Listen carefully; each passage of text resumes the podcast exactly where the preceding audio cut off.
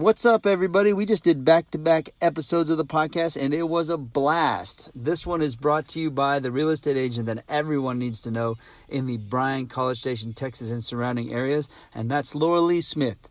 If you're in the market to buy or sell a home in that area, please call or text her and see what she has to say. Have a conversation with her. She's just an enjoyable human all the way around, and you won't be disappointed. She took care of us, got us into our home, made the process enjoyable, and she'll do the same for you. But don't take my word for it. Call or text her at any time. Her number is 979-218-2315. That's 979-218-2315. Also, don't forget to go to Facebook and follow my friend Danny, who has started his own business, C5 Mobile RV Repair. On Facebook, you can friend him, you can send him messages, you can see what he's doing. He fixes your vacation on wheels, as I like to call it. Camper, RV, trailer, whatever you've got going on. If you got a food truck, he could probably take care of that too. I don't know. I'm speaking for Danny. But anyway, he's doing a great thing. He's branching out on his own, and I love entrepreneurship and everything about it. So go support him, friend his page, whether you have one or not, and say hi and say the podcast sent you. If you want to support the podcast monetarily, as always, go to 95adventures.com and purchase some of the great coffee that we have on the website. We love coffee, and that's why we started it as a promo to support the podcast that way. So basically, it supports our coffee habit. Really, everything goes towards building this thing up and making it work. So I really do appreciate you going over there and supporting it that way. And if you want to support it for free, I can't say this enough, go and share, rate, review on social media, tag friends, blast it out there. It really helps raise it up on all the list of the podcast platforms, but also gets more ears and eyes on the show. So I really appreciate it, and thank you from the bottom of our hearts. Now, this episode is with Jay Rudinger. He is an attorney, he is a pro wrestler, and he just has a lot of life stories about pursuing what you enjoy in life. Because whatever he's enjoyed, the older he gets, the more he does. And I really had a blast. We could have really kept going. I feel like we just got warmed up by the end of this podcast. So stay tuned to the end. He's got some great advice for anybody listening that is applicable all over life. So please enjoy my friend and wrestler, Jay Rudinger. There we go. Live. Or recording live. Anyway, something like that. All right, Jay. Well, thanks for doing this. Certainly, man. This is fun. This is going to be fun. Really awesome. I guess we should start with a cheers. Cheers. Right? Cheers. Good bit of radio silence there while we both took a drink. I guess go back to the beginning, and like, you're an attorney now and family and live in College Station, but before that you were in the construction business, right, with your dad? Yeah, oil and gas. Yep. Yeah, and I did oil and gas for a couple years. My parents started their own company. And they started that in 1984, right at the bottom of the oil and gas industry. So not the best time in the world to start a company there. But made it through the first swoon and rode it out the other side. So they've been doing that for years. I went to Texas A&M with the plan that I, too, was going to be working a oil field construction gig once I got out the other side. So I graduated from A&M with industrial distribution degree, and had somebody hire me there, and was working for my folks' company, kind of helping out as my dad had some health issues, and kind of picking up the reins here and there, and doing what I could to help keep things moving for a couple, 3 years. But then I always had an inkling. I took a business law class when I was in college, and it was something that really kind of piqued my interest. It was probably one of my favorite classes all through college, and just looking at the intricacies of how something's worded, and how you can get a word that says this can let you do this, but that if you put one more modifier in there, suddenly you're doing something totally different. And I remembered having arguments with people about what said what, and I loved it. I could argue. I knew I'd be wrong, and I would argue just to have an argument. Perfect material. Exactly. I mean, it was great because it was an opportunity, and I do it today, and my wife hates it. is I will we'll get into an argument, and I'll take side A, and she'll take side B, and I'll win the argument with A, and then I'll switch to side B, and she'll be on side A, and I'll win the argument with side B. And by the time it's over, she's just, I'm done. I quit, and it's no fun. And when they don't want to play, but I really love the arguing side of it. So when I got out of A&M, I thought, give it a shot, give it a go, and see. And you have to take the LSAT when you get out, and everybody in our classes was taking the GMAT or the MCAT or the LSAT, something like that they were looking for moving forward in their education. And I signed up to take the LSAT, and I took it the day after I got back from my honeymoon, and the score reflected as much. So, how much studying went into it before the honeymoon? Well, none. And I took the study material books in our suitcases on our trip, sealed in plastic, because I was sure that I'd have some time to study somewhere. And they came back sealed in plastic, and I just sold them back to the bookstore, returned them to the bookstore, unused. Got a refund on it because clearly it didn't help. So I my first foray into law school, I applied, and a couple schools said, hey, that's real cool.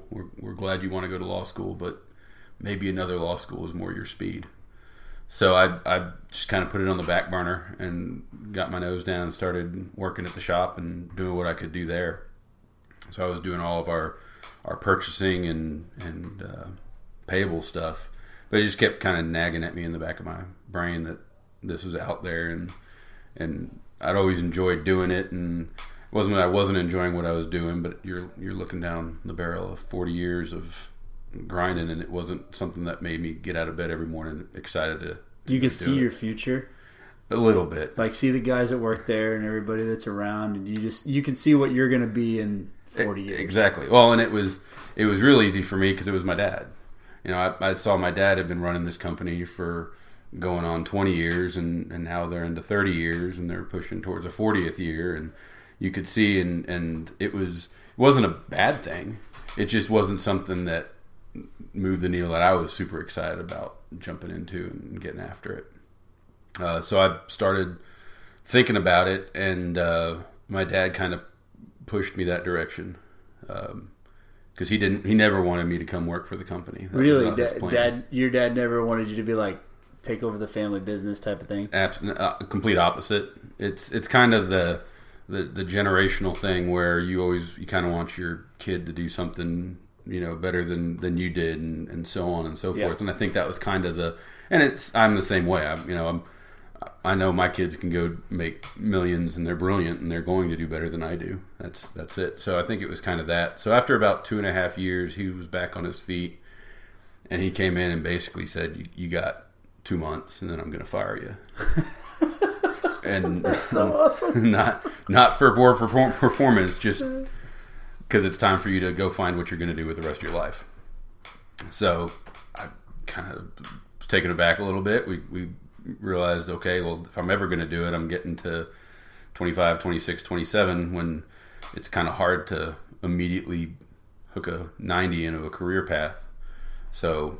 Was Jamie doing anything at this time? She was working she graduated a year after I did at A&M. We got married 11 days after she walked across the stage. That was the deal. Her dad, I proposed to her end of my year, and her dad told me I pick up the bills whenever we say I do, and that included tuition. So that kind of set our target date of after she graduated, because I wasn't picking up tuition. So we got married. She was working as a human resources director for a medical billing company. And other than it being something that I tossed around, law school wasn't really even on the horizon. So we're double income. We're living life, getting our first house. We're rocking and rolling, you know, high on the hog. And then I'm going to try to go to law school and not get paid and take on debt. It's kind of a fun conversation to have, but luckily I'm pretty good at winning an argument, so here we are. Well, I mean, Jamie seems super supportive of that sort of thing anyway. Oh yeah. You know, like, it's kind of a path you want to go down, like let's rock and roll. Sure. And I think she realized, you know, it was something that I wanted to do. Even if I went through 3 years of law school and didn't get a degree or didn't get a job at a law firm or anything like that, but used my degree for something, it was going to be beneficial for us down the road. And it was something that I was wanting to do. And she's very much a, if you want it, go get it. And that's, you know, it's, and we had luckily at that point, we had the means to do it. So, I applied to two schools in Houston, U of H and South Texas. And South Texas wrote me back within a couple of weeks and said, you want to start in January instead of the following fall? And I said, let's rock and roll. So I went on about September, beginning of September, middle of September, I applied. And within 3 months, I was in law school. Oh, that's awesome. So and I guess you're, what, 28? At that point, I would have been out for 3 years, so I was probably about 25, 26. Yeah, 26. How many people go to law school at that age, or go in later in life? I feel like that's something that takes so much schooling that people just go directly into it. I would say, surprisingly, it's probably only about half and half. But most schools, and at least that was at South Texas, and South Texas is very much considered kind of a lot of its draw is it does a lot of night classes. Mm-hmm. So people can have a career and go to law school and do them both at the same time. And it takes you, instead of 3 years, 5 years going through night school, but you can knock it out while you're earning your regular 9 to 5. So in our class, we probably were about half and half of folks that had been out of college and then were going in, and folks that came straight through. I never would have done nearly as well as I did in law school if I hadn't worked. My work ethic in college, non-existent would be a solid word. But I'd like to think there was something there. I mean, I got really good at James Bond and Halo. But other than that, so I couldn't have taken that same mentality I had in college and gone to law school and done very well, just because it's a totally different environment. So it really helped you being around all the oil field people that moving the big equipment around, and like, cause that's a hustle, man. That's a grind. And oh yeah, I mean, I learned how to weld in the shop. We did all sorts of, wherever you needed. I'm driving parts around. I'm whatever you needed. We were getting down and doing.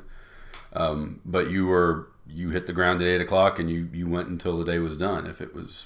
If we're busy, we're doing 7 to 6. And you're just blowing and going. When you're doing school and you have 4 hours worth of class and 2.5 hours worth of homework, suddenly you're done at 3:30. You're like, oh, that's easy. Yeah, this is a piece of cake. I don't know why did I have such a problem with having to go to class when I was in college. When you look at it that way, so I mean, if you treated it like a job, which is kind of what I was doing, because Jamie was getting up and she was going to her job and doing her stuff, so I'd get up when she did and go down to school early and do my reading and stuff for the next couple days and just really try to keep on top of it. And it kind of created a situation and a way that, and with some guys that I studied with, we just went after it.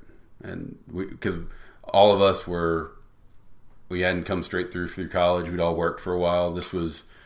I think you also realized when you got older that if you went straight through college, you were still in school. You were having a good time. You were having fun. You were waiting to become an adult. We were all adults. We'd already lived a hard 9 to 5, 8 to 5, whatever it was, job. This wasn't school and fun. This was an opportunity for us to get a bigger meal ticket at the end of it for our families. The pressure's there. Exactly. It wasn't just us. We were married, or you know, we had one of our guys had his daughter during our first set of finals. I mean, it was. There was something there, and you're late. You're late to the party. These kids they got 3-4 years on you when you get out into the real world. So you're having to show them why they need to hire an older guy that's coming out as a 1L. Granted, it's only 4 or 5 years, but why this guy is a first year lawyer that you want to hire at 30, than going and getting the kid who's 24 or 25. Do you think it helps you being in the business too, talking to people and being around so many people and doing it, like whether it's practicing your arguing or just doing business with people once you became a lawyer? I think so. I mean, it was really being a lawyer there's no secrets to it. We look up what the law is, we read what it says, and we give you an idea of this is what we think will happen based on your facts. It's nothing different than a guy who's quoting a landscape job, who comes to your yard, looks at it, sees what you want, goes back, runs his numbers, and says, hey, here's what I think it's going to cost you. Here you go. Now, our scenarios have generally a little bit more oomph to them than grass in your backyard, but it's the same kind of thing. We're just selling services to folks. So you have to be personable. You have to be able to relate to people. And I also think that having worked out in the real world, you realize what real world dollars are. And when a company's spending money on legal services or anything else, they want something back. When you've never had that experience in life, you don't know what it's like to have somebody charge you $5,000. You know, when we're working on it and somebody charge you $5,000 for a steel headache rack, and it comes back and it's just a piece of crap. Now, I paid $5,000 for what? Yeah. And you're fighting with the guy, and you get to the end of it, and you're getting somebody else to try to fix it, and you're solving the problem, and you're just pissed off that you got gouged by this guy for $5,000. You realize that happens everywhere. So when it comes time later, you're not wanting to charge somebody for work you're not doing. You don't want to charge them and do a shoddy job on it. So I think it just kind of gives you a little bit more experience or a chance to see it from the other side for what we're doing on our side. And then clients keep you, word of mouth spreads up that you're a good attorney, and so on and so forth. That's the hope. So you graduate and become an attorney. Yep. And you don't have kids yet. Nope. We're still double income and blowing and going. And I started at a firm called Lock Lord down in Houston, and it's a big firm. We had 200 and some odd attorneys in our Houston office, so it was a big old place, 5-6 floors on a big skyscraper in downtown Houston. So it was went straight to the big leagues from rookie ball. It was quite eye-opening.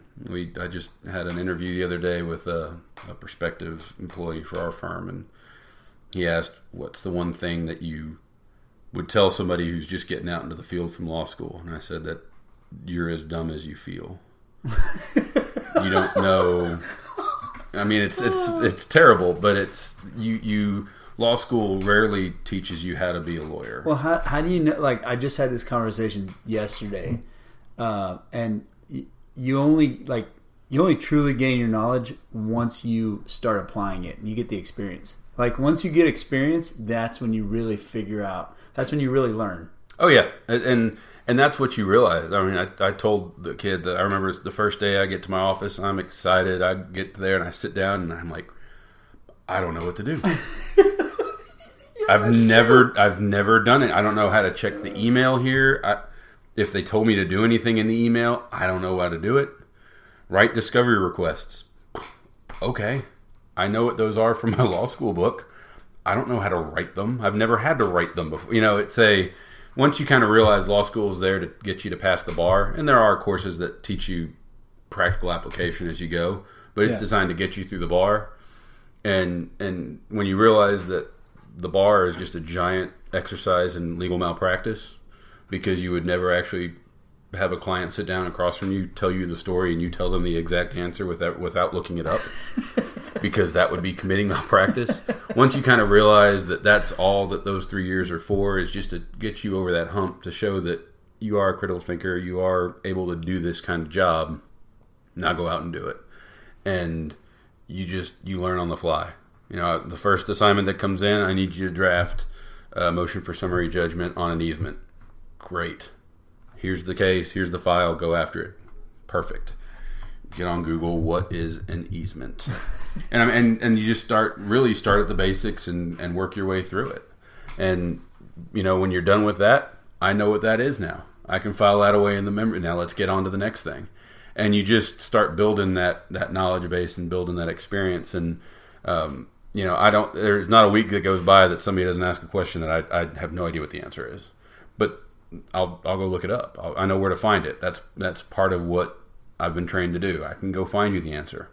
Give me some time and I'll get it taken care of. Or I'll give you an opinion on it. Just sit tight. I think like problem solving seems like one of the big things with attorney. Like to be a good attorney is you can always kind of figure it out and make it happen. In some form or fashion, yes. You know, there's always, rarely are you going to find a situation where you see no outs. The outs might not be great. Your options might not be fantastic, and it might, you know, you might be, you know, spitting into the wind at times. But there's always something out there, and you can fight and you can claw and you can, you know, stand up for your client and try to get them what they need to. We have a joke at the office. There's some people that are glasses half full, some are glasses half empty. I'm a there's no glass kind of guy. It's just everything sucks. So you know, everything sucks. It's so I find the worst case scenario, and that's what I'm going to think. That's what I'm working towards, because that's what's going to happen. Huh. And it helps because every contingency I've thought of as we go through each step of how things are going to go sideways, how we're going to fall off the rails, what's going to happen here, how this is going to happen. So when it actually comes through, we've thought about all these pitfalls that we've run across and potholes that we've hit, because I knew they were coming, because that's just my mentality. My boss is much more optimistic. So he's always ready to go right in. This will work the first time, and I'm just, that's never gonna work. This is gonna happen, or this is gonna happen, or this is gonna happen. Just wait, and then we'll figure out answers to those. So when one of those happens, if it happens, we got it all figured out. So it does create a bit of a pessimism that comes with it, but it's a healthy pessimism, if that's.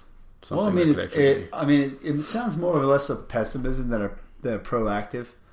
Like, you're starting at the bottom. Like, what is my worst case scenario? Okay, now what's the next step to not get that? Okay, so that's a win. It's still bad. And then what's that? You know, you build like layers upon layers upon layers, and so it's like you know how to. It seems like you're preparing yourself to know how to react if this guy pulls this stunt, because you would pull that stunt if you were on the other side. And that's true. That's a good way of putting it. I think it is. It's a, maybe pessimism isn't the right word, but just preparation of planning out every false step. It's the Doctor Strange idea of seeing all the various outcomes and seeing which one you want it to land on. Yeah. Not claiming a special power or anything like that, but something like that. Yeah. And honesty is so important. Like in a case that we had with our food service stuff, I mean, you're given all this false hope by some people, and then when the bottom drops out and something that you didn't expect happens, then it's like, oh, it's a huge letdown, you know? Yeah. And so, like, to be honest with somebody and to tell them what the actual, like, this is what could happen in this situation, then you feel more prepared and comfort as a client. Sure. Well, and I think if I don't do that, I'm doing a major disservice to somebody, because we're. You know, it's the ability to practice law isn't a right; it's a privilege. You know, it's a privilege for us to be able to do that and serve people. And it was something for me that I've really enjoyed here working with the firm in College Station. Is I get to take on smaller businesses, individuals, and you get to represent them in an arena. And they're smart people. They're really bright. They're professors. They're business owners. That if I was to go into their arena, I'd want them representing me, because I don't know anything about it. That I have the honor of representing them in an arena that they know nothing about. And they don't know anything that's coming. They don't know any of the tricks or the tips or anything like that. The court system to many people is just what they've seen on Law & Order or what they saw on a movie like My Cousin Vinny. So that's really all they've ever experienced. My parents love that movie. It is by far the most accurate legal movie that I think I've ever seen. Really? Yeah. That's hilarious. That's so funny. We covered that in a class regarding cross-examination and how to handle witnesses. We just watched that for a week in law school. That's hilarious. My Cousin Vinny is used in a class in law school. Yep. It is by far one of the most accurate movies you can find for that kind of stuff. That's awesome. But it gives you a chance to just represent these folks. And it's the trust they put in you is it's kind of sobering at times. Yeah, I imagine so. I imagine you get to see a wide variety of things and stories and hear people's, you know, their ups and their downs, like what they're... Well, you know. No one likes to call a lawyer. You know, no. When people walk into my office, they're never happy to see me. Unless I'm like, hey, I want to start this business. I need you to help me out. Exactly. But that's not the kind of stuff I do. So usually when somebody's seeing me, it's probably one of the worst 5 days of their life at that point in time. Just because you've gotten sued or you're about to get sued or you're going to have to sue somebody to get a lot of money. And you know it's going to be expensive because everybody knows it's expensive. So it's generally not a fun experience when you're having to go meet with your lawyer. It's like going to the dentist. No one likes going to the dentist, but you got to do it. Yeah.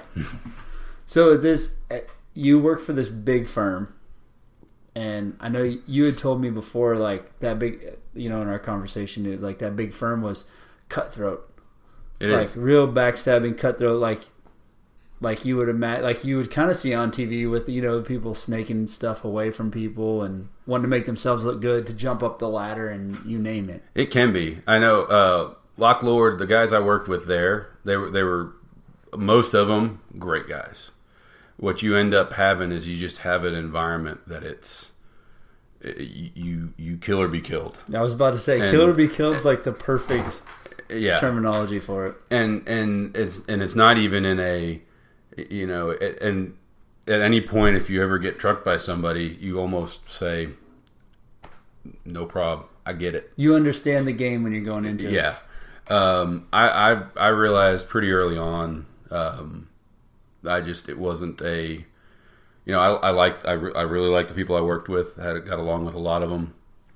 Just the grind and that lifestyle and what I wanted for my lifestyle wasn't going to be a great match. It was a location deal. It was partially family deal, but it just wasn't going to be a long-term solution. So what prompted the move to College Station? We had really what ended up happening when we had Cortland, so our oldest son, and he was 2 going on to 3. And one of my goals that I had said from early on in life, probably into college, when I grew up, I didn't grow up in the age of AAU and select baseball and all that stuff. You just did YMCA. Right. You did YMCA basketball in the spring. You did soccer in the spring. You did basketball in the summer. You do baseball in the fall. You do football and basketball again. And I think that's good for it. I think that's really good for kids. There's a part of that that's missing. And one of my good friends had a kid that he actually plays college ball now, baseball, and they wanted to play select ball year round. And he was like, "No, you need to do basketball. You need to get into some other things because you're going to get burned out. You're going to think injuries are going to happen. It's too much." Yep. At a too young of an age, you haven't experienced anything yet. And he was right. You know, his dad's right. He became a better player 100%. At his sport because he got into all the different stuff. 100%. I've known 2 or 3 friends whose kids did select ball, and they were phenomenal baseball players. And by the time they got to college, they didn't want to touch a baseball. They were so tired of baseball. It had dominated their life from day one.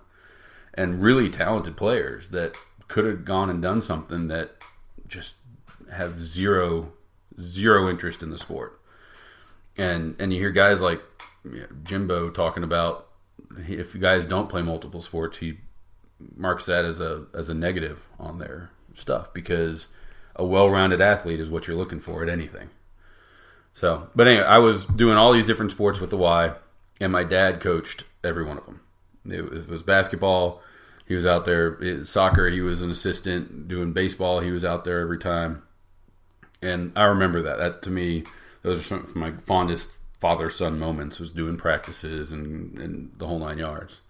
So I was going to coach, if I had boys or girls, I was going to coach their teams. That's just what I'm going to do. It meant a lot to me. When my dad did it for me, I'm going to make sure I do it for them. And I was seeing that wasn't going to be an option. And as trivial as it is or small as it seems, I'm seeing guys that can't do that, and I was like, he's 3, we're getting close to that. I need to find a solution before that becomes a problem. Again, I don't want to have to choose. Future. Yeah, I don't want to choose future. This. Yeah. So we and Jamie was pregnant with Chance. So we thought about it and prayed about it and decided, you know, we met on a, got together, we did dinner on a Sunday night after we had church, and sat down. I said, so have you gotten any indicator as to how you feel? And she said, well, I'm getting that you need to find a new, and she quit working at this point. She was a stay-at-home mom. She said, I think you need to find a new spot. And I said, I'm getting the same message, same vibe. So I said, I'll get tomorrow morning, I'll dust off the resume and we'll start applying. We were living out near Tomball, so I'm driving 90 minutes to the office each direction.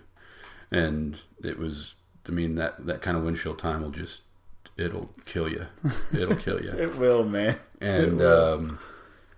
And that goes kind of into the calculus of that same deal. Guys that live downtown that could run across the street or go 5 minutes to get into the office is a totally different ballgame. Yeah, but then they're working more, and they can't make it to the baseball fields. Yeah, exactly. Everybody else, that's rush hour traffic. You know, by the time they're getting done in Houston, there's no way. Yep. So I was decided, fine, we'll see what we can do.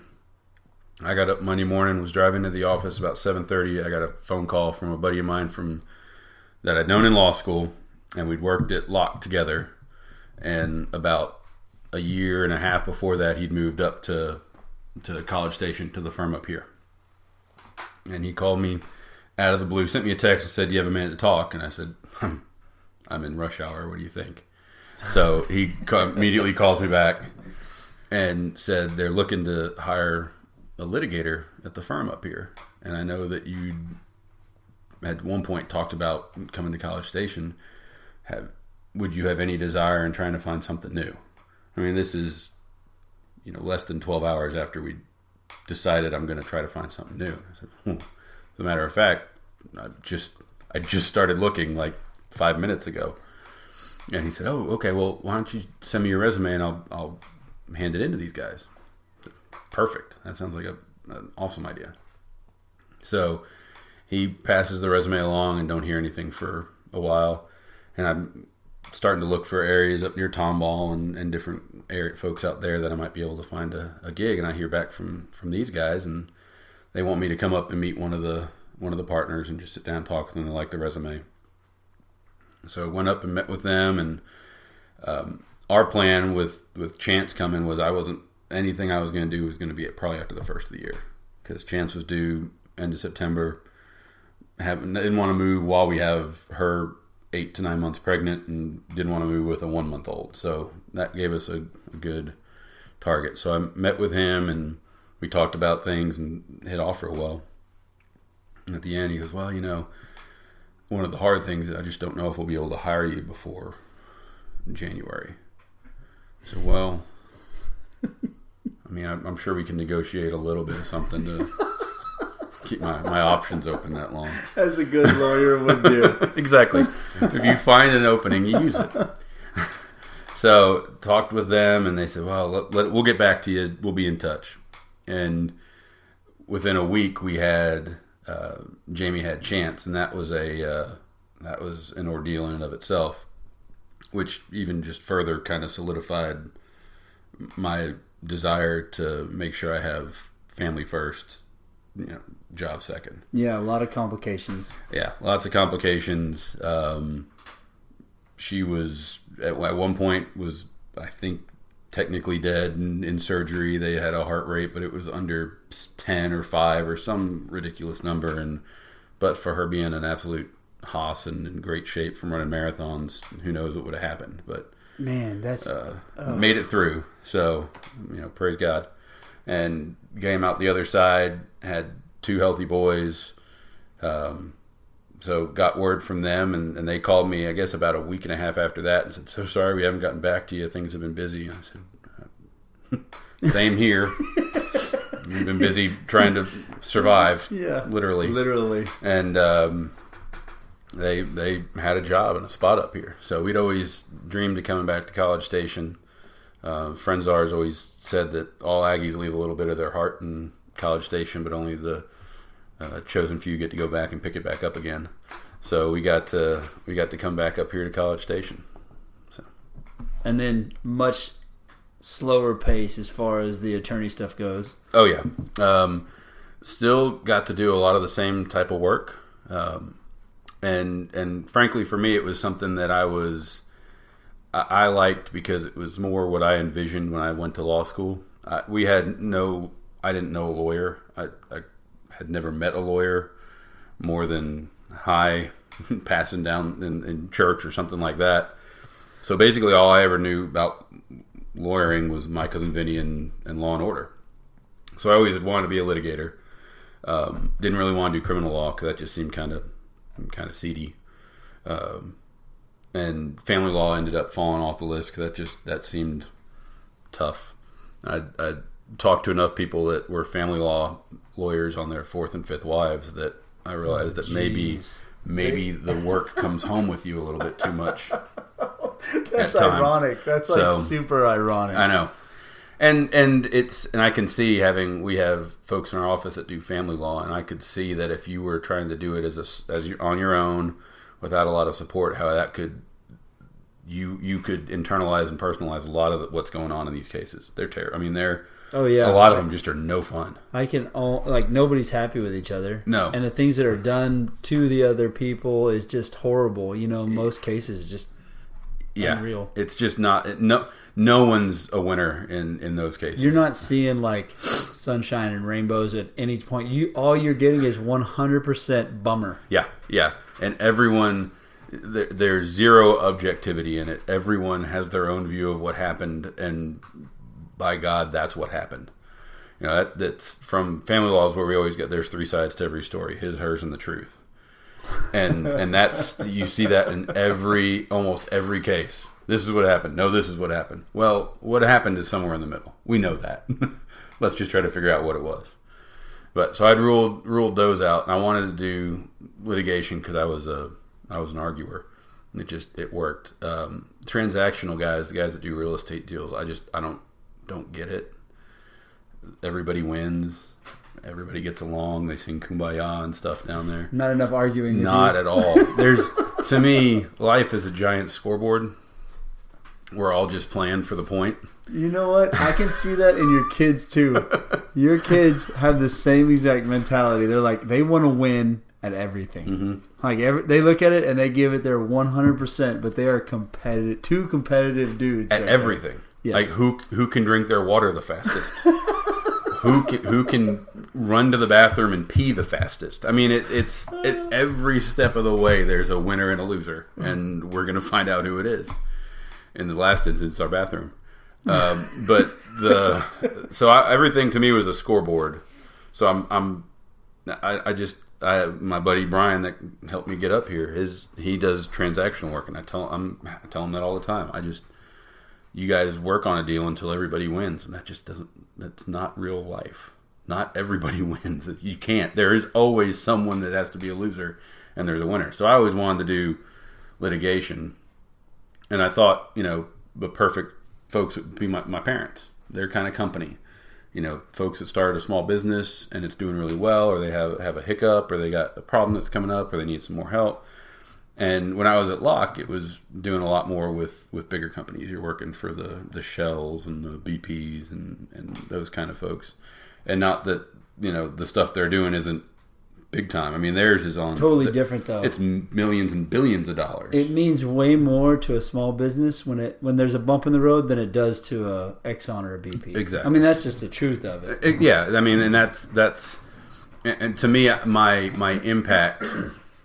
I could feel my impact a lot more helping the cabinet maker who has a fight with the homeowner, and the cabinet maker is living hand to mouth and looking at a $100,000 lawsuit coming in, going, I don't know what this says. It's gonna put him out of business. Yeah, what does this mean? I mean, this sounds like a foreign language what I'm reading. So help me, and to be able to take that person and walk them through it and help them out as best you can and get as good a resolution as you can. Is really what I envisioned being a lawyer, and part of that's growing up in Tomball, it's a small town.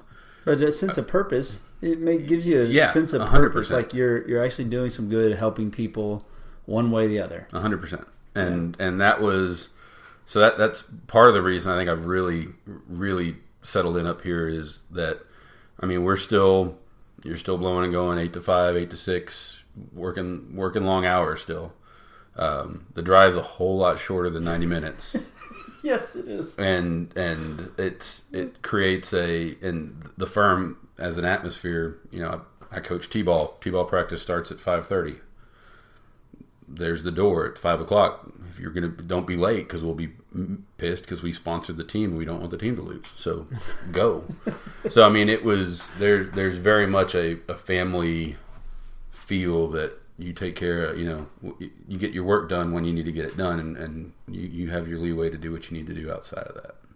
I like it.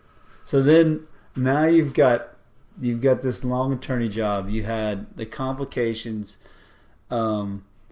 All the, you know, you've got 2 kids. Do you need another one? Mm-hmm. All right. You got the two kids now growing up. They're going everywhere. Yep. They've got all sorts of stuff going on, sports and all that. And you decide that, how old are you?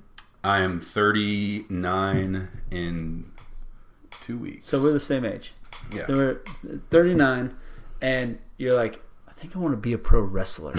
Yeah, I mean, isn't that pretty standard? I mean, I think that's most people's. That's it. You know what? Attorney's fun, but what's flying off the ropes? Exactly. No, it was. I have been a wrestling fan since I can remember. Watching Hogan slam Andre the Giant at WrestleMania 3 is one of those indelible memories I will never be able to forget. Where you were when this happened, kind of thing. So I've been a fan forever. I was way too small for a long time to be able to actually even think about getting into wrestling. You were too small. I was very much a late bloomer size wise. When did you? Because for everybody listening, they can't see him. You're what, 6'9"? Yeah, 6'9", and like. You're a big fella. I'll say 6'8". If anybody listens to this, they're going to get upset. I'm just over 6'8", but I got to set it at 6'8". Everybody else will get upset if you stick it at 6'9". And when you get that call to me at 5'9", it doesn't matter. 6'9", 7 foot, whatever. It's all the same. Yeah. You're way taller than I am. So I'm 6'8" and about 280 pounds, 275 pounds. And not like a fat 70 pounds. Thank yeah. You. Yeah, you look good. So when I graduated high school, I was just over 6 feet tall and 156 pounds. So all of it came in college? In 18 months, my freshman and sophomore year, I grew about a foot. I grew about 8 inches and put on about 110 pounds.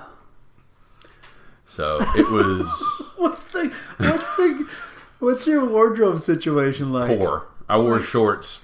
Starting in about November of my freshman year, I just wore shorts because I went and bought new jeans at one point, and then within 4 weeks they were high waters. That's insane. 4 weeks. Did you know what was going on? Were you like, dude, I'm growing? Yeah, everything hurt. I mean, I woke up every morning, just every joint ached, my back hurt, everything. I mean, it was. I played as much basketball as I could just to try to stay loose. Just to move joints around because they would get so bound up at night.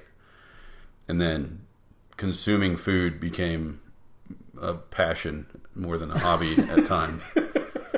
So my folks had bought me the meal plan down at the cafeteria, and I ate enough Salisbury steak and meatloaf that I was like, we gotta branch out because this is awful food.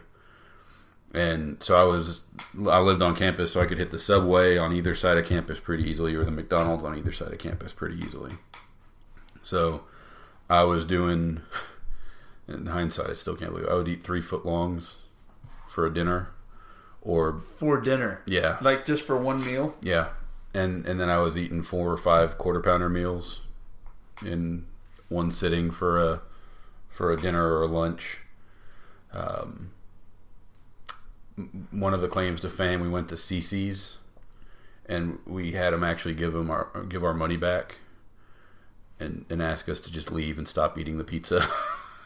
Oh. You won. Yeah, we did. We called that a victory. You that definitely won. They came back and handed us each $8.50 for the $7.99 buffet and said, please, just don't come back.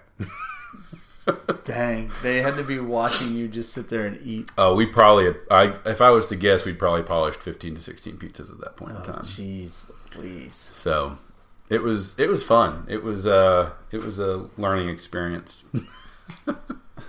Lots of fun. My mom, I was going through so much money. My mom's pretty sure I was either buying alcohol or drugs. Because I was buying food left, right, and center. They didn't notice when they saw you, but your dad's a big guy. Yeah, and well, and that tall. Was yeah. He was about 6'7", so it wasn't. They do that thing where they measure you at like 6 months and 18 months or something like that, and determining on what that is, they give you this nice broad 6-inch range of you're going to be between here and here in height. I was supposed to be between 6'6" and 7 feet, so I was always just irate because I was 5'10" in 6th grade, so I was the tallest kid. And then see, so that grew. Everybody just blew past me. And then you stopped. Yeah, and then you shot up again. Yep. I was very much an extremes kind of grower, apparently. So I mean, I went to try out for basketball with my freshman year, and the coach is like, "You're a point guard." I'm like, "No, I'm a center." It was not at 5'11". Like, well, yeah, I can't dribble. I've never had to dribble in my life. I always just stood under the basket. Well, if not for me, you're not. And I said, well, then I'm just going to save us all some time and go ahead and leave. Let me see. I'll see you in about 4 weeks. Yeah. Don't worry. Well, I'll come back. Yeah, I'll come back. So I was always a little bit on the small side to be able to do anything. Like, I never played football. I never did any of that stuff just because it was not in my size. I was a beanpole when I was tall, and then just never could put any weight on. So we were, massive backyard wrestlers. So off the trampoline, flying elbows left, right, and center, but that was about the extent of it. And then backed my way into a setup up here where a buddy knew a guy who knew the guy that owns the Lions Pride Sports. And I met with him, and one thing led to the next, and I can add professional wrestler to the resume now. It's so cool. And I've told you this already, that I'm not a fan. Like, I've never been a fan of wrestling. I'm more of a fan of the talking before, and then actual wrestling comes on. I don't care about it. Like, I know that's fake. I'm real big into mixed martial arts. I love the fighting stuff, the real thing. Been to set like plenty of those real fights. I love that. But the fake stuff, I'm like, there's no, like, I can't stand it. I don't like it. Like, but I love the Ric Flairs of the world and the Hulk Hogan's and the Macho Man's, where the the talking and the antics is fun to watch. Sure.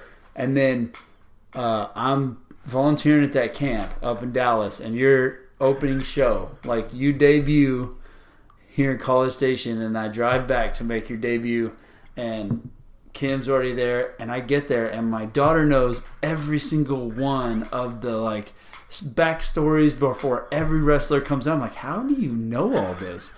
I sit down in this crowd of people, and you have fireworks for your outro, and you have these videos that play on the screen beforehand, of interviews, and then I see the first match, and I am so entertained. I know it's fake.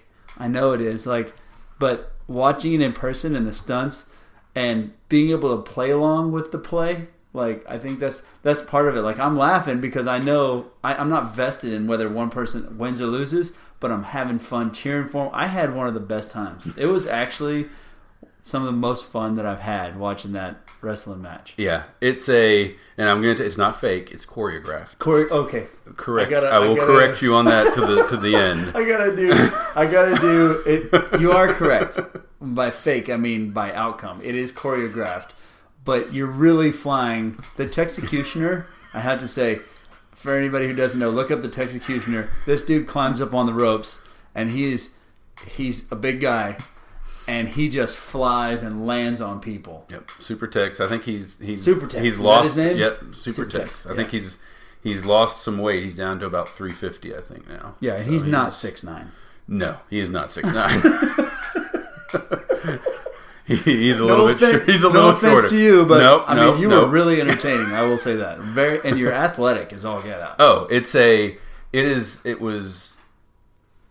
was surprising, and it was one of those things kind of in the back of my head I knew, because having watched it and seen it, and I've gone to events that the WWE puts on. I've gone to independent shows in Houston and around the area, and those guys, I mean, they're athletes, and the stuff they're doing is athletic. I didn't realize how taxing that can be on you until you start going through and laying yourself out onto 2x12s and bouncing and hoping you land right and that it doesn't hurt like you wouldn't believe.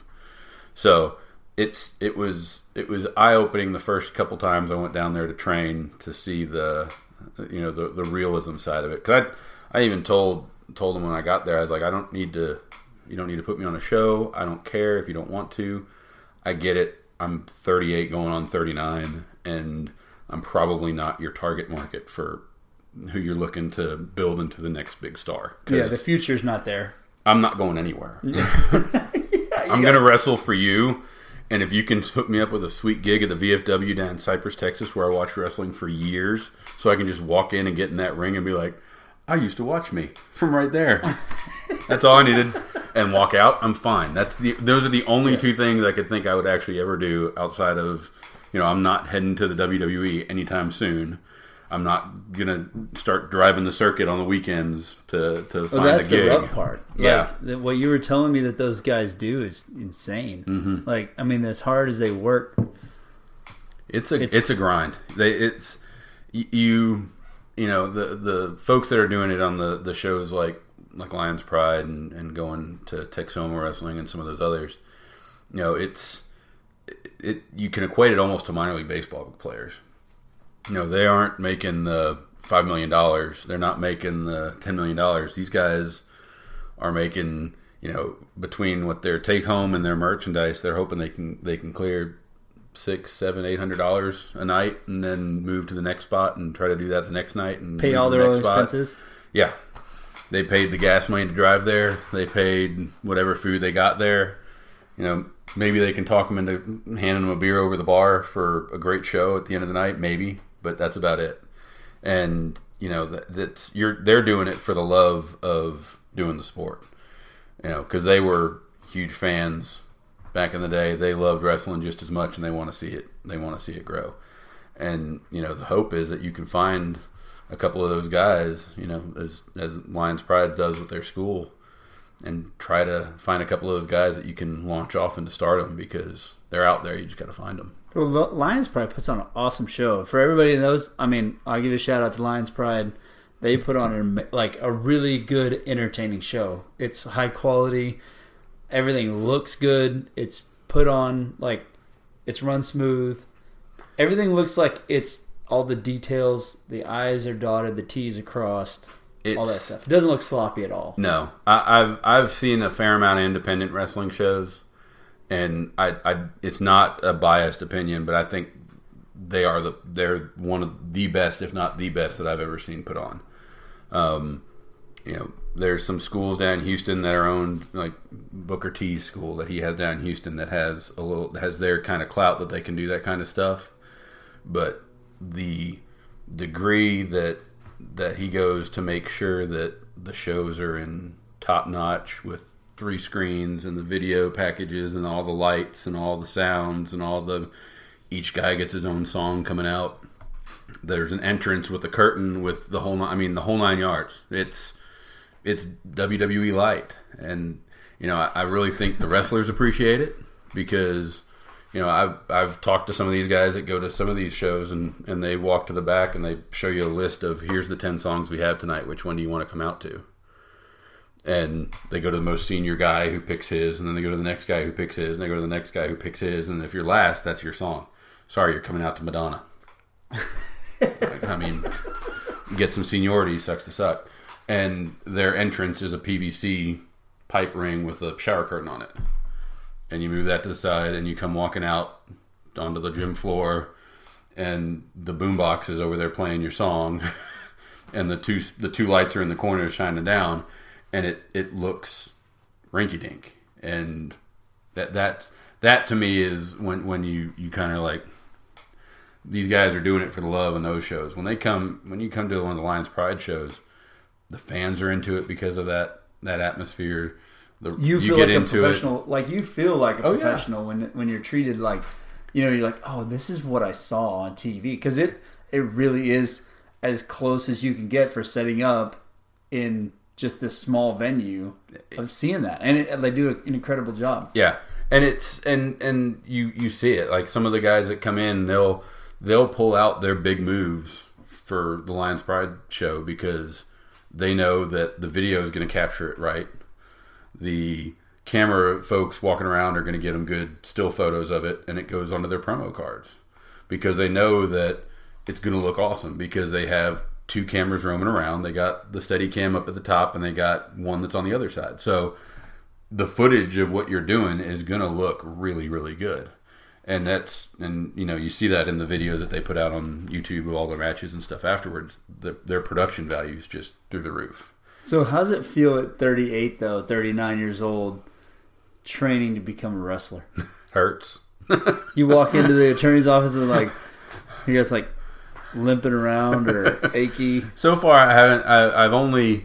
I tweaked my back once, and I think as we've called it in the industry, I got my bell rung a couple times. I've learned that it's not a concussion unless you go to the doctor. So. We just call it getting your bell rung when you do that. 0-2, exactly. So it was an interesting conversation that I had with them before I started, because I told them, you know, I've been working on getting a new client in, and I'm going to try to do work for this wrestling company. And they said, great. And I said, well, I'm also going to work for the wrestling company. They said, are you going to ring announce? I'm like, not exactly. It's going to be more hands-on, a role of a wrestler. And most of them were, get after it. If any that were hesitant were, it's fake, right? I just wanted to make sure you know this when you get into it. I told them all. It's not fake, it's choreographed. But it was it has been a challenge, more so just, I am 38. I got two kids, a wife, active in our church, got two or three organizations I'm involved with here, plus work. Finding the time Monday through Thursday at night to get into the gym and roll for 2.5 hours is just hard to do at times. So what I think we started off as, I'd be doing 2 nights a week and I'd be blowing and going. I think we're having to adapt a little bit on how our expectations are going to be set, but we're trying to find some more times to get in there so that I can learn how to do it, because I've just fallen in love with it. It is awesome. I've always had a performer kind of bend. I don't mind being the center of somebody's attention. I don't mind being on the microphone. I don't mind having everybody's eyes on you. That's kind of when I start to thrive, and having that opportunity to do that in the ring for something I've watched for years and years and idolized guys as have come and gone. It's just it's awesome. Well, and it's got to feel pretty cool when people are chanting. I know we kind of talked about it a little bit, but they weren't necessarily chanting for you in the best of ways. At the end of that, I was actually. He was totally surprised coming out in his debut. Nobody knew he was coming out. And then I'm cheering for one guy, and all of a sudden he comes out, he's on the other side. So then I have to switch in the middle, because here's my friend. Now I'm on this team over here, which you ended up winning. So we did. I mean, I had a pretty big part in that. Yeah, you did. I don't want to brag, but I mean, you're kind of the I mean, you're kind of the reason somebody else has the belt. That's all the way. Yeah, he can claim it all he wants to, but and that's okay. There. That's okay. Look, he's the young buck. He's going to be the one that's going to be, and I will tell you, I truly believe that he's going to be on TV, before the next 4 or 5 years. He was years. Quite an entertainer. He was really good. An entertainer. He is going to be a megastar. I think I don't think that prediction from from the end of it was too far off. I think he's got all the qualities of being phenomenal if he wants to. But it's, you know, it was a, I come in and, you know, getting to be a bad guy, A, is awesome, because I told them, they were concerned, are you going to be okay being a bad guy? And I said, it's easy, because I say whatever I think instead of thinking about what I say before I say it. So I have all those things already going. I just am usually able to stop them before they come out. Now I can just go unfiltered and we're fine. You can have fun. Yeah, exactly. Yeah. And so getting to come out, jumping in the ring and trying to be this monster of a guy who's screaming and hollering and snarling and not smile while I'm doing it was really tough. Because all I wanted to do was just be like, this is the greatest... Not the greatest day of my life. Sorry, Jamie. But it was at the end. I had a buddy ask me. He said, "What was that? The greatest, one of the top five greatest days of your life?" And I said, "It was getting married, and my two kids, and then my wrestling debut." He said, "In that order." And I said, "I'm not going to rank them. I don't want to do a disservice to any of those four. So I'm just not going to rank them." To any of them, you don't even insult all. Exactly. Of them. I don't want to make one of those four. So we're just going to say they're all number one. But it was kind of surreal, you know. It was one of those things. It's not like, oh, I never saw that coming, because, you know, the Rudy side of the story of, oh, he never thought he'd make it onto the field for Notre Dame. It wasn't ever that. It was until July or June. I never even had an idea that I'd ever be able to step into a ring. So just the idea that I was there, I told Jamie that the you know 12-year-old Jay just was screaming inside like a little girl. Isn't that fun though? It was awesome. Isn't it fun to do it? You know, like I rollerbladed. I was big and like really big into that. And from 15 to 17, there wasn't a day. Didn't matter if it rained or not. I found a spot. I had them on. It was so much part of my, like I lived it. I still watch videos to this day. Like I've never stopped watching things and seeing things and just dorking out on this. So it's like the little kid in me that used to jump like BMX bikes and that skateboarded and did all that stuff. I picked it up after like 18 years and I get back on him. It's like, oh, there he is. There he is. There's the guy that smiled and had fun, and it falls and it hurts, but it's like, man, I love it. Mm-hmm. Like when you love something like that, it just makes all this, like it's so enjoyable to get that little moment where you can go back and be like, I'm 12-year-old Jay flying from the ropes. Exactly. Boom. Exactly. Just to be able to go, you know, kick somebody in the face and choke slam on the mat. I know it sounds like just atrocious and terribly violent, but I mean, just to be able to have that moment, and you know, and I have to, you know, big hat tip to the owner at Lions Pride for booking me in a spot in the biggest match his company's had in 2 years, and the biggest storyline that they've ever had. You know, there's somebody came up to me before the show and said, there's making your debut, then there's making your debut, and then there's doing what you're doing. So, I mean, it was quite a deal to be able to be a part of that and able to tag along. So, well, now you have a storyline all created. Exactly. And so, and your kids loved it. Oh, yeah. Sitting right behind them, and like I said, one time I tapped him on the shoulder. Like both of them, I went over to him and was trying to say hi. They were laser beam focused at that stage because they didn't know when you were coming out. They didn't know what the storyline was. They didn't know any of that. But they were like, "I'm gonna miss it if I turn away. I know my eyes need to stay right here." Yeah. They are. You know, in our house, I made wrestling is we get to watch wrestling. You know, they say some words we don't get to say in our house. They understand that. But they have loved it as much as I had, and to see, you know, the older one, Cortland, getting to watch it when I was watching it at his age. You know, they get to see it a whole lot more now just because of access to it. You know, I was trading VCR tapes and trying to get, you know, highlights from Memphis wrestling and Tennessee wrestling and Georgia wrestling and Florida, but it was a you know, it was a big deal to be able to watch it. And then for them, and one of the other things, and I've told this story before, but I was asking the boys just before I got started into it one day, just one of those dumb dad questions that you ask your kids every now and then, what do you want to be when you grow up? Just see what they answered. And Cortland, there's a kid after his own heart, asked if he actually had to work. I told him, do I have to do something? Yeah.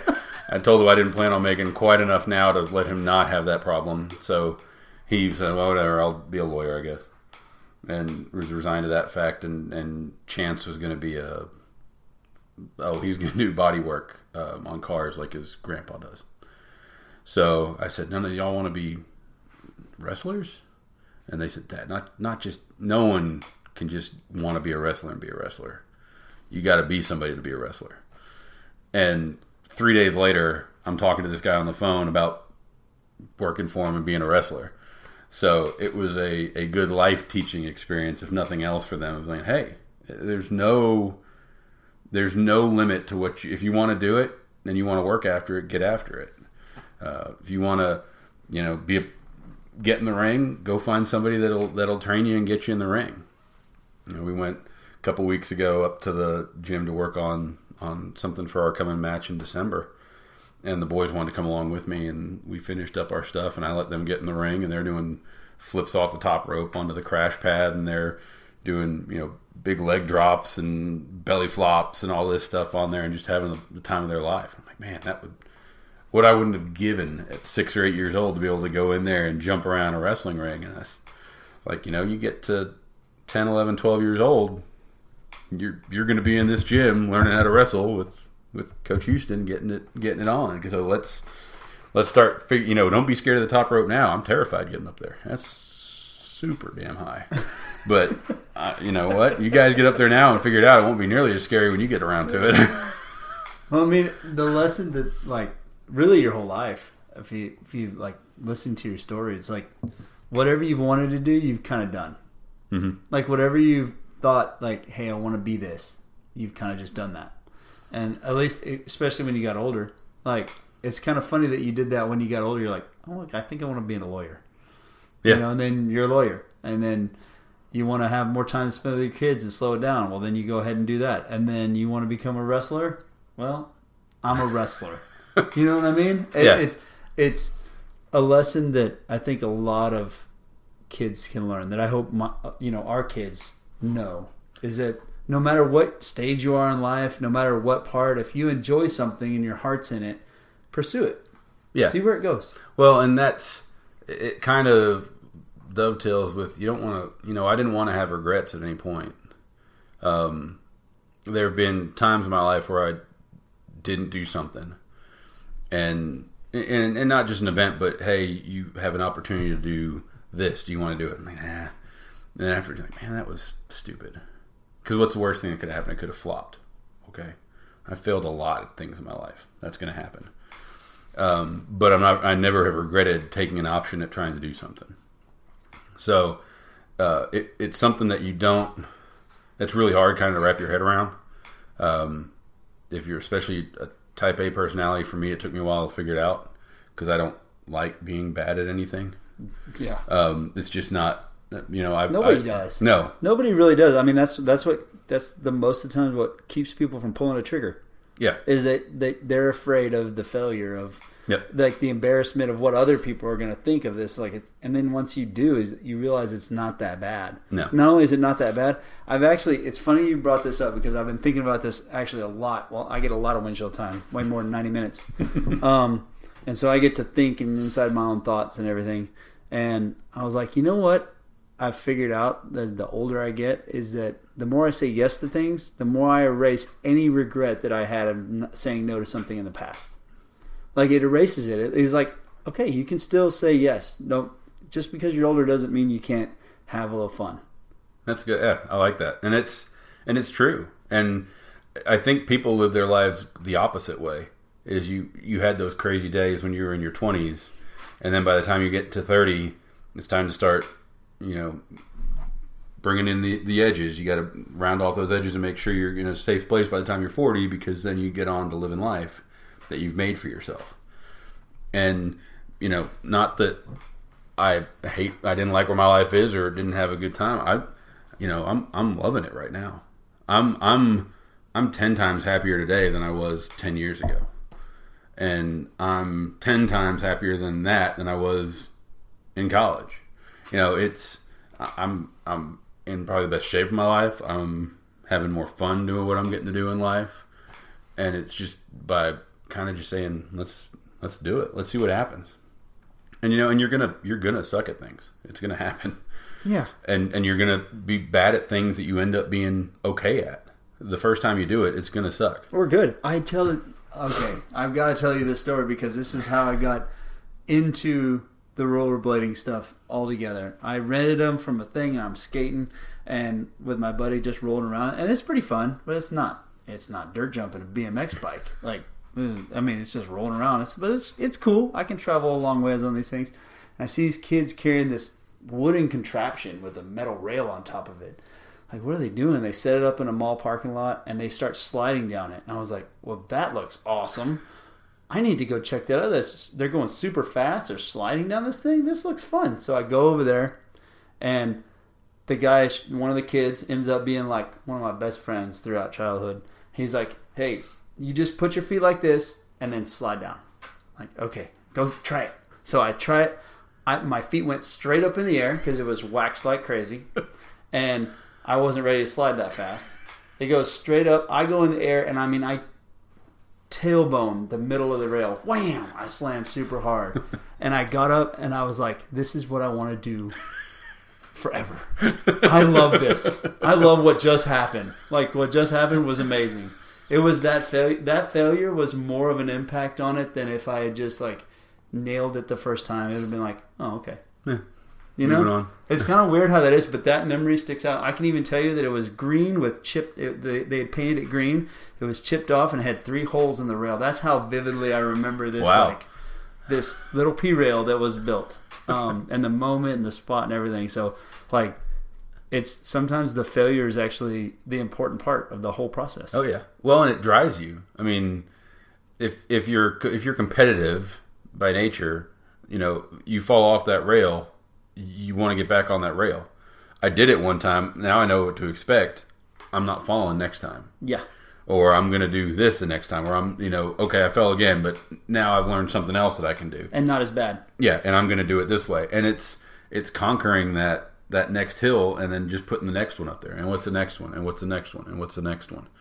So, I mean, like, to this day, and I get mocked and ridiculed when I go up there for the class all the time, I, for the life of me, cannot do a forward roll and stand up. Physics and I just, we don't get along at that point. Too much speed going down from the top. I don't know if there's not enough speed. I don't know if there's just not enough leverage. I don't know. I cannot roll forward and stand up to save my life.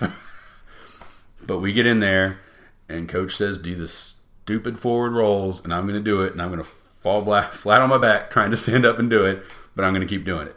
And I have stupid gym mats at home, and I'm forward rolling at the house, trying to get better at my forward rolls as a 40-year-old man, doing 5-year-old gymnastics training. But you know, I'm not giving up on doing a forward roll before this is all said and done. I'm gonna do a forward roll and stand up on it. That's awesome. But it's stuff like that that's just, you know, you have to. I think maturity, where we start to avoid saying yes to things. Once we do say yes, maturity lets us take those failures with humility and less with anger. I'm not happy that I'm doing it, but I can't do a forward roll. I get it. It happens. Yeah. One of these days, yeah. I will. But it's not today. So we'll work on something else. We'll get there. And it's, you know, whereas the younger me would have just been like, I'm out. I quit. This was stupid. People laughed. I'm out. Where nowadays you just kind of roll with it. People laugh at you all the time. You just kind of got to get used to it. Do you ever try to teach your kids that same, like, to get a head start on that idea? A little bit. I'm kind of hoping life lends a hand, because it's hard. I mean, that's just a hard lesson to conceptualize for somebody. It is. And we've had and to me, it's one thing that I look back on now, and I really appreciate a lot of things that my mom and dad did, and mom a lot especially, was the learning moments. So they let me fail at things, knowing that the likelihood was I would fail. They didn't protect me with, put me in a bubble and you get a trophy with everything and you get a medal and you it wasn't. I played baseball and I was, I played one year. The last year I played, I was terrible at baseball. It was just awful. And I remember finishing that season. I wanted to quit halfway through the season, and Dad was like, "You made a commitment to your teammates. You made a commitment to play. You're going to go play." And going through it and just hating it. But now I remember, I go back to that and think about it, and be like, I'm really glad they made me finish that, because I probably had learned more things character wise after I wanted to quit than before I wanted to quit, because I still had to go back out there and still do it, and it still sucks, and I still suck. And I'm still having to go out there and do it. And it still sucks. And I still suck. But when it was done, I was like, I completed something. I finished. I was terrible at it. But by God, I got to the end. But you didn't quit. And I got to the end. Yeah. And I can say I played the, boy pitch baseball. Boom. Dad, I'm never doing that again. I agree. That was terrible. I agree. You were awful, son. Yeah, we're never doing that again. You're right. Yeah. We're not making that mistake twice. So, but it was, stuff like that I think you learn by trying things. So, like the boys had their skateboards in the house yesterday, which is just a bad idea in general. Oh, I get it. But they did. We had them on carpet, so at least that was less. And I walked around the corner at one point, and Cortland was trying to do a kick flip, and he got the kick and the flip. But the board went flying. And he just landed just smack on his stomach and knocked all the wind out of him. And he's trying to cry, but he can't because he can't breathe. And we're trying to get him calmed down. And after I was like, hey, do you want to try it again? No, I don't want to try it again. That's terrible. Like, you need to try it. I said, I know you don't want to do it right now. I said, but I want you to try that again. I said, you had everything right except just execution.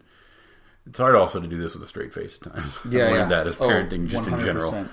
And I said, but I want you to try it again, because you'll learn. You learn something from this try, and you're going to learn something from the next try. And then that little son of a gun, says, oh, like the guy that invented the light bulb that failed 80 times before he invented it. How do you? Yeah, something like that. Sure, yeah. Little smartass. And I said, yeah, it's same kind of thing, And what did he say when he did that? Now I'm going to flex my intellectual muscles on my 8-year-old. He said he learned 79 ways how to not do it before he figured out how to do it right. Crap, he bested me one more time. I was like, exactly. You've learned now one way not to do a kickflip. Let's try a different way.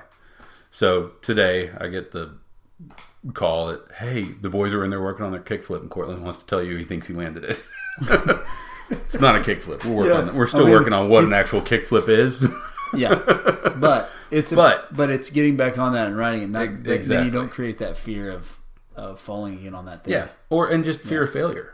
I don't want him to be afraid of doing something wrong. I don't want my kids to feel that if they do something wrong, I'm going to think less of them, or I'm going to think, oh, I can't believe y'all did that. That's not something I ever want to have for them, and that's why I'm glad to be able to do the wrestling thing now, because they're getting to see me flop around. They're getting to see me, and at some point I'm going to lose a match. Yeah. And it's going to happen. And they're like, well, why would you do that? I'm like, well, that's what happens. Sometimes you win. There's a winner and a loser, unless you do transactional law. There's a winner and a loser. And sometimes you're the winner and sometimes you're the loser. So it's just life, boys. So it's there's some lessons that have come from doing this that I'm appreciating now, that I can try to pass along to them at an early age at least. That's awesome, man. Well, let everybody know. How can they find all your wrestling? Sure, LionsPrideProductions.com is the website for the company. It'll have all our shows and stuff on there. Our next event is going to be in Houston, December 7th, which is Christmas with Krampus. I believe it's Xmas with Krampus, if you're Googling it, by the Houston Zombie Walk. I will be portraying Krampus in our event, but we have a loaded card, so I'm going to be fighting Santa Claus. This sounds amazing. It's going to be a knockdown drag out. I think I'm probably just going to, I'm going to beat him. I mean, let's be honest. It's Santa. He's a fat guy in a red coat. So it's not going to be that hard. I'm just going to run around and he'll be winded in like 3 minutes. Then it's all said. That's all she wrote. So I think Team Krampus is going to come through on that one. But then December 13th at the gym in Bryan, you can look it up on there. It's right behind Blackwater Draw, right down from the Ice House. We're doing a free show. So Friday night, free wrestling, free boxing, partnering with the, I think it's the Bryan Boxing Club. Oh, that's cool. And doing a toy drive. So look for stuff. I think bring in some toys and have a good time. We're going to donate them to some organizations here in town for Christmas stuff. So they do usually 5 boxing matches, 5 wrestling matches. Oh, wow. Spread out. Good show. So 2 wrestling, 2 boxing, 2 wrestling, 2 boxing, wrestling, boxing, and knock it out in a couple, 3 hours. And it's a good time. So, and then watch, we're just planning our stuff for the next year coming. So keep your eyes open. There you go. Well, watch out for Lions Pride Wrestling. All right, Jay, thank you very much. This was awesome. Man. It was a great time. I had a blast. What a fun episode that was with Jay. Thank you, Jay, for being on. Don't forget to go check him out at Lions Pride Wrestling. See where they're going to be next and follow them. Go to one of the shows and support the athletes. It's a lot of fun. You won't be disappointed. Also, Donut Darling is everywhere. Check her calendar. Go see her, use code SPRINKLES50, and get a surprise discount on your order. If you follow the social media account, you'll figure out what that is. But tag her on Instagram, whatever it is, listen to her episode. Really appreciate that as well and appreciate what she has done. Don't forget about Danny, C5 Mobile RV Repair, and Laura Lee Smith if you need a house or to sell a house. Thank you, everybody, for listening. Really appreciate it. Until the next one, see you later.